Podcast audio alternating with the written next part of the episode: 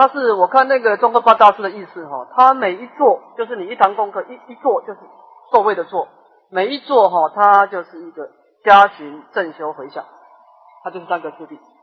加行它就是思维这个法的殊胜，或者是练死无常呢，思维这个法的功德加行，然后正修，以我们来说就是念佛了，然后就是回向。他一堂功课做完他就回向。当然我们网课的时候会做一个总回向，但是应该是在每一堂功课做完就应该要做一个回向，每一堂功课是这样，这回向是不嫌多了。好，那么我们再看下一课，以三深信因果断恶修善。那么我们这一课呢是一个净土的祝贺，啊祝贺。那么前面的真为生死发菩提心，以真心愿持佛名号是一个正恨啊。那么在祝贺上呢？我们应该要深信因果啊，这个是讲理论啊，理论理论上的一种认知。那么断恶修善呢，是一个事项上的修持啊。那么由这个断恶修善来帮助我们的往生啊，叫祝贺。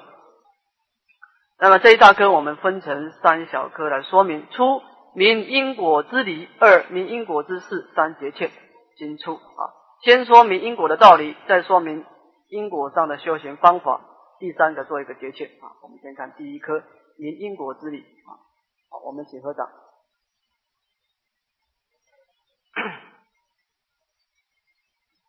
好，我们开始说，那个我去查原文啊，那个这个地方有多一个字，倒数第二行，当大一切一样之得诸子孙者，这个诸子诸孙啊，这个诸是多疑。是得诸子孙者，这个《印光文钞的精华录》里面有这一段文啊。那么脉络分析亦如此，也是多一个诸子。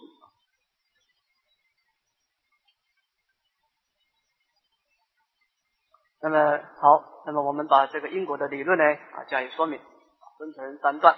第一段是个总标：因果者，圣人知天下，佛度众生之大权也。那么这个因果的道理啊。那么，什么叫因果呢？就是啊，这一切的境界啊，这种现象啊，不管是快乐、痛苦啊，这种果报啊，它的出现啊，绝对不会是凭空出现，啊，不会自然而有，也不是上帝创造的。那么怎么会有呢？就是有它的因地，有它的业力，背后有它的业力啊。所以因呢，就是它背。就是这个能够招感的业力啊，那么这个果报是所招感，那么叫因果。那么这种理论呢，不管是世间的圣人啊，孔子、孟子啊，他的世间法上是治理天下啊，治国平天下，或者是出世间的圣人啊，啊，佛陀度化众生啊，都是以这个因果当做大权，最主要的依止的理论啊，都是以这个。当做一个最主要的一个理论，那么这是一个总标。换句话说呢，不管是世间的圣人、出世间的圣人，都是认同因果的道理，因果道理啊。那么这以下就别是，那么跟着佛法跟世间法把它个别解释。先看佛法，耶佛法论，从凡夫地乃至佛果，所有诸法皆不出因果之外。那么站在佛法的角度，当然是广泛的讲十法界啊。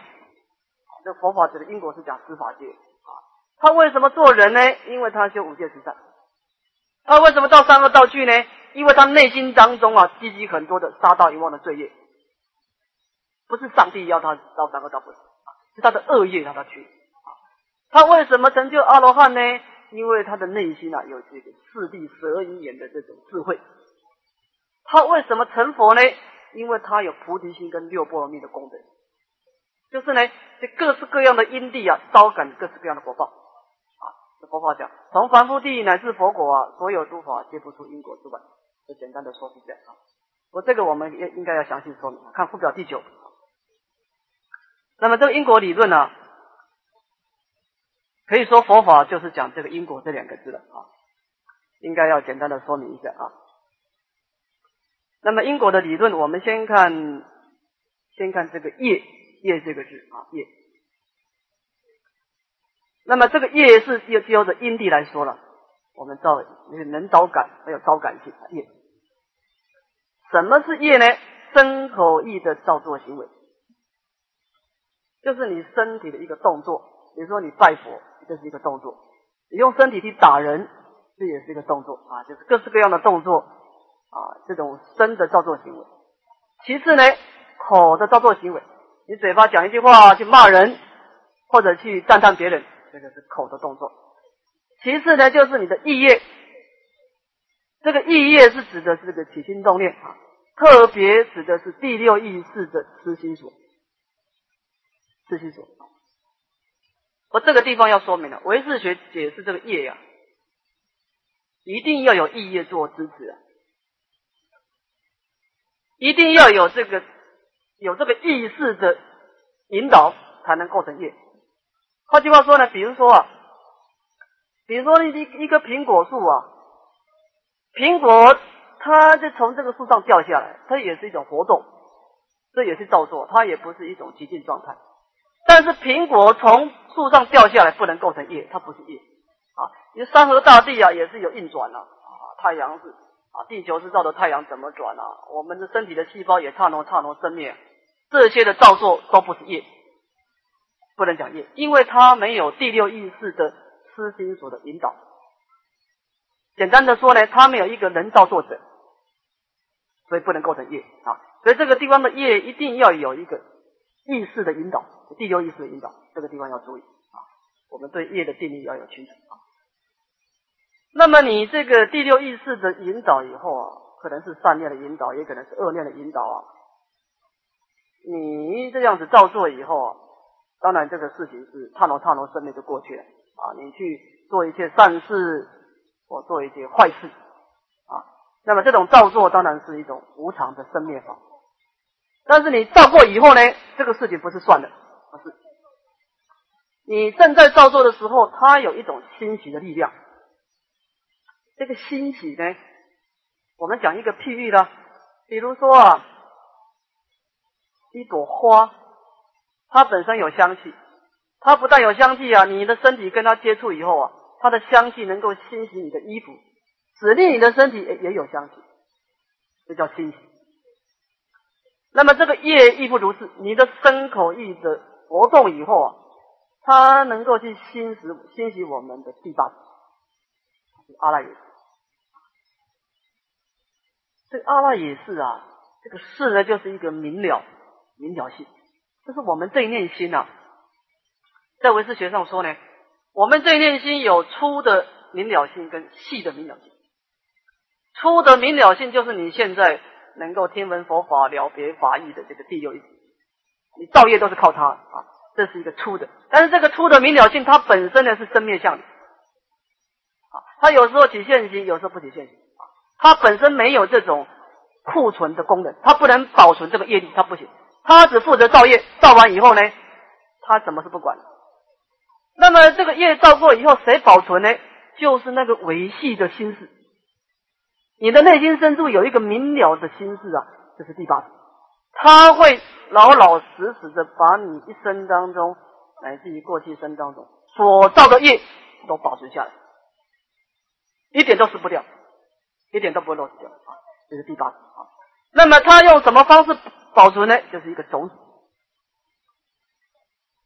这个种子，我们听到种子，不要以为它是一个有字体的东西啊，不是，它只是一种功能。啊，这个唯识学啊，解释种子说呢，以本藏是亲生自果持别功能，它是在这个第八识当中有一种能够招感果报的功能啊，可能是招感可乐果报，或者招感不可乐果报一种功能。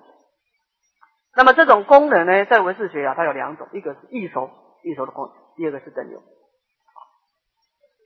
我们先看易熟，为有漏善及不善法所招感自相续，易熟性无体啊，就是你的有漏啊，你的内心当中是有所得的心呢啊，你去做善法啊，布施或者直接啊，或者是不善法，你依止这个烦恼去做不善法，遭到遗忘。那么这个善法造入过以后呢，他的这个易熟性啊，就会去招感这种自类相续的易熟生，这易熟生就是果报了啊的一种无记的果报啊。那么这种果报呢，就是分可乐跟不可乐了啊。当然，一指善业的造作呢，它的果报是可乐；一指恶业的造作是不可乐，不可乐。这个易熟啊，我们也可以解释一下啊，就是啊。这个易呀，就是易时而熟，就是说呢，你造了一个善业，你造了业以后啊，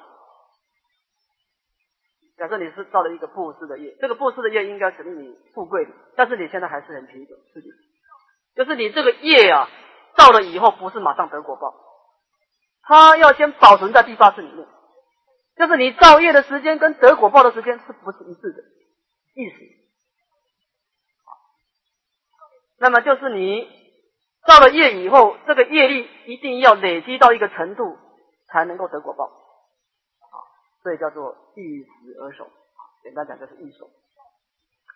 那么这个果报的轻重啊，我们也可以分别一下啊。可乐果、可乐跟不可乐，啊，它的果报都有轻重啊。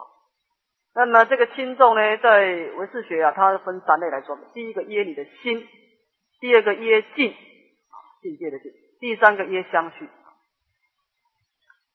那么我们先讲这个心啊，这个心啊，就是你这个心力啊。比如说啊，我们看到有一些有一种人啊，他得到了富贵的果报，他非常的富有。但是这三五年以后啊，他就破破产了，经经商失败，一下子就破产。啊，他的果报不坚固。有些人富贵啊，他从出生到他年终啊，他的福报啊，没有人能够破坏他。他经商啊，不经商变法，他一经商就是有钱，任何人不能把他的钱夺走啊，盗贼不能抢啊，水不能淹，火不能烧，败家子不能败坏。这果报特别坚固，怎么回事呢？就是阴地的时候啊，这个造业力啊，他在造这个布施的时候啊，他的心呐特别的坚固啊，任何境界不能障碍。有些人他布施以后后悔啊，这是有问题，他的布施的心不坚定，所以这个地方要注意啊。那么这个就是，当然我们要造恶业要要后悔。他得损恶业啊，所以我们这个果报也是各式各样。我们讲恶业也是这样啊，有些人业障现前啊，哎，他拍几部八十八火以后啊，业障就消掉了，业障不坚固啊。有些人业障特别坚固啊，拜了一年啊，业障还在。就是他过去造恶业的时候，他也是啊，主动积极呀，啊，别人劝他，谁劝他，他都不听，不能接受，他一定要造。所以这个地方啊。耶心来说有坚固不坚固的差别。其次呢，这个果报有顺利跟不顺利。就是说呢，有些人在得可乐果报的时候，哦，他很顺利，他一出生呢就是在富贵人家啊，他从小就是很富贵，长大以后继承父亲的产业，直到死为止，福报得的非常的轻松。有些人得果报是怎么回事呢？啊，但是啊，白天加班呐，晚上也加班呐。辛辛苦苦的工作，哎，他也有钱。但是这个有钱呢，这中间的过程呢，很多的波折，非常的辛劳。这怎么回事呢？就是你因地造业的时候也是有问题啊。我们因地造业的时候呢，心肠完全是欢喜心，完全没有夹杂烦恼。你以后得果报的时候会非常顺利啊。假设你平常造善业的时候啊，夹杂烦恼，心不甘情不愿，但是你也去做了，等你以后得果报的时候会有障碍。就是有顺利跟不顺利的差别啊，这个就是你的造业的时候，你的心理的不同啊。第一个坚定不坚定，第二个顺利不顺利，就是果报就是有各式各样的差别。你造业的那一念心呐，会影响你果报。第二个境界会影响你果报。你在造业的时候，你是依止一个上品的境界，殊胜的境界，比如说呢啊佛的境界。佛像啊，因为佛像来擦拭啊、供养、供花，或者是法的境界，或者是身的境界。那么这种佛法身啊，在佛法说它都是一种殊胜的境界。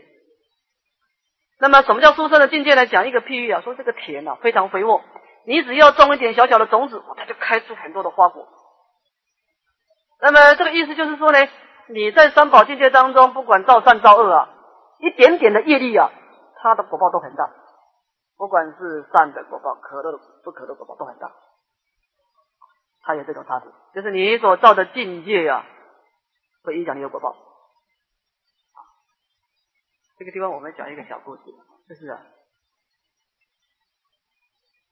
我在世的时候啊，有一个大富长者，这个大富长者啊，他就是啊，生了一个儿子，这个儿子出生的时候相貌非常的庄严。福报祭祖，那福报祭祖啊，他这个儿子出生的时候有一个特殊的情况，就是他他他们家里面呢，同时也出生了一个金像，金黄色的像，全身放大光明啊。那么这个古时候的印度的这个习惯呢，出生了以后，他就是找这个这个占卜师来占一占，那么来取一个名字。那么这个婆罗门说啊，你们这个小孩子出生的时候有什么特别呢？这个大富长者说，我这小儿出生的时候，我们家自然就从地啊。生出一个金像来，哦，那么这就把它安立的相父啊，这个大象的象，保护的护。那么这个相父的小孩子慢慢长大了，长大以后呢，这个象哎象也跟着长大。那么这个象有两个殊胜处，很特别。第一个，他这个象善解人意。如果这个相父要出去的时候，他想做做相啊，他就自然在跑到面前啊。那么他出去的时候，他想快一点，这个象就快一点；他想慢一点就慢一点。这种境界啊。第二个这个象啊，他就是也吃饭，他也能够排出一些大便，但是他的大便都是黄金的，这种境界啊，这黄金，所以这个富贵人家的确是不可思议啊。那么这个小孩子孝父啊，他是一个公子哥啊，富贵人家当然就是不用工作啦，他整天就跟他那些啊王公大臣的儿子就在一起啊，到处东边玩啊，西边玩，到处玩啊，他骑着象到处跑。那么这个小孩子啊，这当然在在在一起啊，在一起的互相的显耀家庭的境界啊。那么有些人说啊，我们家里面呢，所有的地板都是七宝做的哦啊。有些人说我们家的仓库啊，有充满种种的珍宝啊。那么到相户的时候，他说我们家有一个特殊的地方，我出生的时候呢，我们家就有一只象啊，这个象能够骑着我到处跑，而且它放出的大便都是黄金的，这种境界，哎，小孩子听了都很欢喜啊。那么这个当中的王公大臣的小孩有一个阿舍氏，就是苹果罗王的儿子，那个是他是太子，他也在里面。这个是阿舍四就挺贪心，哦，这种事情，哦，有一只金像善解人意，而且放出很多的黄金，他就内心当中啊下一个愿力，说我以后如果做国王的时候，我一定要把金像给夺过来。那么这件事情后来就是啊。后阿舍四王他长大以后啊，就把他的父亲频婆娑罗给关起来，他自己就篡位做国王。做国王以后呢，他就回忆起他过去的这个业呢，说哦，要把这个相互比丘的相给夺过来。他就派一个使者去通呼相互比丘说：“哎，我们过去小时候是朋友啊，我现在做国王了，大家应该聚一聚啊。”那么相互这个相互这个居士他也不知道这个阿索斯王的意意意念啊，就骑着象啊去应供。那么吃饭以后啊，大家也谈了过去一些小时候的事啊。谈完以后就是要告辞了。阿舍世王说：“你回去可以，你这个象要留下来。”当然，这个国王啊是大势力，这个相父啊就是也不得已啊就个人离开。但是这个象呢，他走到城外的时候啊，象呢自然从大地里面呢淹没，就从地涌出，又回到他家里面。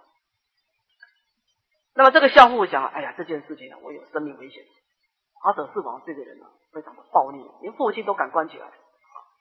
这件事情不满他的意啊，他可能会对我伤害。怎么办呢？我看我应该要出家，才能够保住生命啊！他就是带着这个相就出家。出家以后呢，哎呀，佛陀讲啊，善来比丘，悉法自若啊，一波法中快修还等。他听到以后就证了阿罗汉果，这种境界啊。在阿罗汉以后以后啊，他当然就是一个比丘，是不能带这个像啊。不能坐相，但是他出去的时候，像的跟在后面，啊，活泼啊，回到寺庙。那么这个地方就产生一个问题啊，因为这个他去托钵啊，像跟在后面啊，大家就议论纷纷。哎呀，这是像啊，是金黄色的，怎么怎么的。乃至于回到寺庙，很多的居士就就去看相，为了相而去啊，不是听闻佛法。那么很多的初学比丘啊，就觉得寺庙非常溃闹，很嘈杂。那么就把这件事情就禀告佛陀，佛陀就把这个相夫比丘找来，说啊，这个你啊。出的家不应该有这个相，对，指定这个居士啊，他经常来这个寺庙看相啊，这个寺庙都弄得很溃闹。那相夫比丘说：“我那怎么办呢？我出生的时候就有这个相呢。”他说：“你呀，你对这个相说一句话，说我现在呢，我尽身份已尽，更不用你啊，生是生命的生啊，我的有肉的生命已经结束，身份已尽了，更不用你说三遍。”那么相夫比丘就。这样讲，我今身份已尽，更不用你讲。算了，这个相就从地就消失掉。消失掉以后，比丘就说：“哎呀，这个相比丘是怎么回事呢？为什么出生就有相？”我都说啊，在这世界上自己是有因缘的。就是这个，在迦舍佛时代，佛寿两万岁的时候，有一个做生意的人。这个做生意人呢，他的东西南北做生意。有一天到一个寺庙，那么那个时候迦舍佛已经灭度了。供的这个迦舍佛的佛像，但是他供的不是成佛的像，是一个他阴历的时候菩萨像。那么贤觉千佛在贤觉中贤觉千佛的禅法呢，要到人间成佛之前，一定要到多衰天去准备啊。所以他供的迦舍佛是一个成这个六牙白香的这个菩萨像，是那个投胎之前的像。但是那个像啊，有点剥落，像的皮啊。那个、那个、那个、那个泥土有点剥落，这个、这个、这个、这个商人想呀，这个菩萨这么庄严，这个像看起来不太对，不太搭配，他就花心呢，把这个像给补好，铺上黄金。那么铺是铺好有人回向啊，我希望我这个佛师的功德，生生世世得到富贵，那佛就花这个。那么果然在迦舍佛他的富贵啊，一直绵延到迦释迦牟尼佛时代啊，他不但富贵，而且他每一生的出生都有一个像。那么这是第一种，第二个呢？我们在三宝门门中啊，栽培福典啊，跟我们做慈善事业不同。怎么不同呢？就是啊，你在三宝门中种福田呢，不但得到福报啊，而且你跟三宝结缘，这点是很重要的。我们一个真实凡夫跟三宝结缘这件事非常重要。你能够生生世世依照三宝的注释，你的善根能够不断增长。所以他在，你看他迦舍佛时代，一直到释迦牟尼佛时代，一直不离开三宝，善根不断的增长。总有一天释迦牟尼佛出世，他就能够出家，跟阿罗汉。所以我们能够在三宝当中修行这件事情啊，应该觉得珍惜，这是一个大的福田。在这个地方讲，我们在造业的时候啊，假设是面对三宝的境界，这个是一个殊胜的境界，也近。第三个是业相续，就是你这个事情呢，业力的强弱啊，就你这个事情，你今天做，明天做，重复的做下去，这个业力就不可。比如说你拜八十八佛，你要是拜个三天五天呢，还不算什么。你能够终身的拜下去，虽然每天只花四十五分钟啊，这一生下来，这个要这一个生命下去啊，几十年下去啊，这功德就不可思议。哦，你能够放蒙山，今天放，明天放，天天放，这功德也不可思议。所以这个业力啊，会因为你重复的造作啊，从下品的业力转成上品的业力。你造恶业也是这样，在地上说啊，你杀蚂蚁啊，虽然是下品业啊，你经常的造作，啊会使令你下品的恶业转成上品的恶业。所以你造业的次数也会影响你的果报。相续，耶心、耶尽、耶相，这个都会影响一手的，就是有三种三种地方。第二个，我们再看等流性，为习善等，所以同类或是根业后果随传。前面的易熟性是成就一种可乐跟不可的果报，这个都是无记的，果报不谈善恶，不谈善恶啊。但是这个等流不同啊，我们看。习善就是你过去兴起一个善法啊，或者是一个布施的善法或直接的善法，这个等就是包括恶法了，养养成一个杀盗遗忘的习气，这样子会引申未来的同类的习气。比如说啊，有些小孩子一出生呢，哦，他的舍心很大，布施心，你给他什么东西，他都能够啊布施给其他人。那么他事实上并没有去经过教育说啊布施的功德，并没有。那么这种习气啊是前一生带来的，就是等流啊，前面上游的水流会流到下游啊。假设前面的水流是干净的，你流到下面也是干净。假设前面的水流是脏的，流到下头也是脏。就是你那个造业以后啊，你那个等流习性会增长。啊，就这样，会习善等，所以同类啊，这是一种。或者事先业后果随转啊，这个是讲余报了啊，相似于先前的业力，后来的果报也转正啊。那么这个是一报，这个不在我们这次的等流性的讨论范围啊。我们主要是就着前一段啊，习善等，所以同类啊。那么这个整流的习性就论善恶了啊，它分成清净跟杂染啊。这个清净跟杂染啊，要以为是的定义啊，就是你所造的行为啊，如果不是跟我空法空的智慧相应啊，都是杂染。就是你有所得的心气造业啊，都是杂染。好那么你能够跟我空法空的智慧啊，跟无我我所智的智慧相应，那就是清净啊。无漏的啊，那么杂染当中又分成善性、恶性、无记性啊。有些是布施直接的就善性，杀到一万就是恶性嘛。那么你你你出生以后，你这个人就很喜欢走路，很喜欢走路这种习惯呢，不是善也不是无气，就是有各式各样的习气，各式各样的习气啊。那么这种习气是怎么来呢？就是你过去生的业力所兴起来的，过去的业力。在佛法当中啊，你要特别注意等流性，等流性，因为你一手果报啊，受完就没有了啊。但是这个等流性会重复的造作，这个要注意啊。这个等流性是影响到我们未来的生命。好，我们今天先讲到这里啊，因果的道理啊，先讲前半段啊，大家有没有问题？嗯。一手为什么是无忌哈？因为啊，我们讲啊，比如说你这个人啊是贫穷，假设了啊，贫穷如果是恶法的话呢，那就糟糕，因为恶法它有招感性，它一下辈子又又招感一个不可的果报，那么这个果报就无穷无尽了，是不是？假设贫穷是一个恶性的话，恶性是会招感不可的果报，那么他这样子，这个果报就没有穷尽了。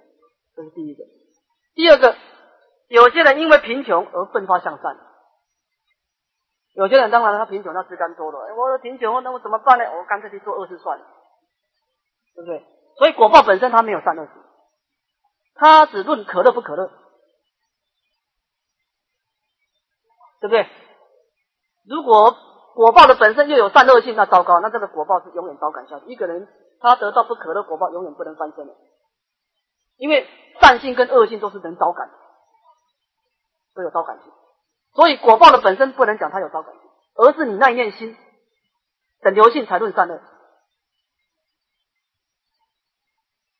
这懂吗？果报本身是不论善恶，它没有招感性，它是无记性。那个刚刚定义是是不是有一样问题啊？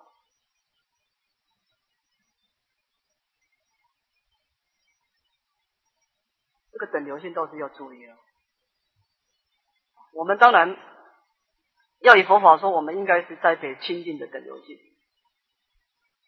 就是无漏的等流性。当然，念阿弥陀佛是最好的等流性了啊。这个等流性啊，它能够跟弥陀感应到交流。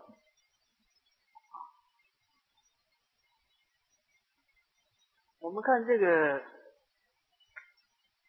我们看这个圣人的开示啊。有一句话，这个儒家有一句话叫“人心为为，道心为为”。诸位听过这句话？“人心为为，道心为为”。这个人心呢，就是一个私欲，就是我们一种个人各式各样的欲望。这个众生就是有欲望啊，叫众生烦恼啊。那么这个欲望是怎么回事呢？为为为是危险的为，为在难安呐。就是我们的欲望是很难控制的，实力很强大。人心为为，但是我们也不是只有人心啊，也有一些道心的等流。道心就是正念，我们也会起一些善念啊。但是呢，为为为弱难明。这个这个为就不是危险的为，而是微弱的为。光明也有光明，但是微弱。这句话是说啊，我们要从这个圣人的开始啊，可以看得出来啊，我们这个内心的等流性啊，烦恼的势力是强过我们正念的势力。势力。如果你不修行，任何人都是这样。就是说呢，你造恶业，你会觉得很自然，一点都不要勉强，就是随顺你的心气就好。但是你要把你的东西布施给别人啊，要你去持戒呀，要你去念佛，这件事情是很勉强，也不随顺我们习气，不随顺我们习气。所以我们的无始劫来，我们这一念的阿赖这个明了心性啊，所摄持的种子啊。可以说啊，这个恶性的等流习气是强过于善的等流习气。所以以佛法的观念来说，我们今天不修持啊，很容易到三恶道去的，很容易的。你一下子一不注意，很容易就是会造恶业。在这个地方啊，的确要注意。所以这个，所以这个儒家也说，儒家讲啊。修行的态度啊，战战兢兢，如临深渊，如履薄冰啊，是的，你不能小心。你你在修行过程当中啊，你呀修的很久很久啊，好不容易啊有一点正意念了，你稍微一不注意就破戒了。所以我们还没有入这个不退转的，经常要注意，因为这个毕竟啊，这个杂染的恶性等的太强烈。啊，我当然，这个东西都是可以改变的啊。世间的事情都是一缘生的，它是由过去的业力的侵袭啊，那么都是这个本身都是毕竟空的啊，因缘有啊，都是可以假借我们亲近正法的侵袭而转变。古德有一句话说哈，这句话是不是也可以体会一下？是吧千年暗示一灯即明，有这种话。千年暗示一灯即，就是说啊，这个黑暗的房间呢，不是一天两天啊，多久呢？有千年了。这个房间呢，一千年的时间都已经没有光明了。没有光明的时候啊，突然间呢，你装上灯光以后，一下子就有光明，不必等到一千年。这个意思是说啊，明能破暗，光明能够破除黑暗，光明能够破除黑暗，就是说呢。我们虽然无始劫来啊，欣习很多不好的习气呀，但是呢，怎么办呢？没关系，你加强你的正念，就是呢，这个正念就是光明。你烦恼起来的时候，你马上转念念佛，决定不要让烦恼的势力增长下去。啊，那么这个意思就是说，在佛法当中啊。就怕你心中没有正念，不怕没有，不怕不怕烦恼，因为你只要正念在，烦恼就不能存在。正念跟烦恼不能相许，不能够共存。你心中有佛号啊，一定没有烦恼。你有烦恼的时候，你一定是失掉了你的佛号。啊，所以你应该去加强你心中的光明，你不要怕烦恼。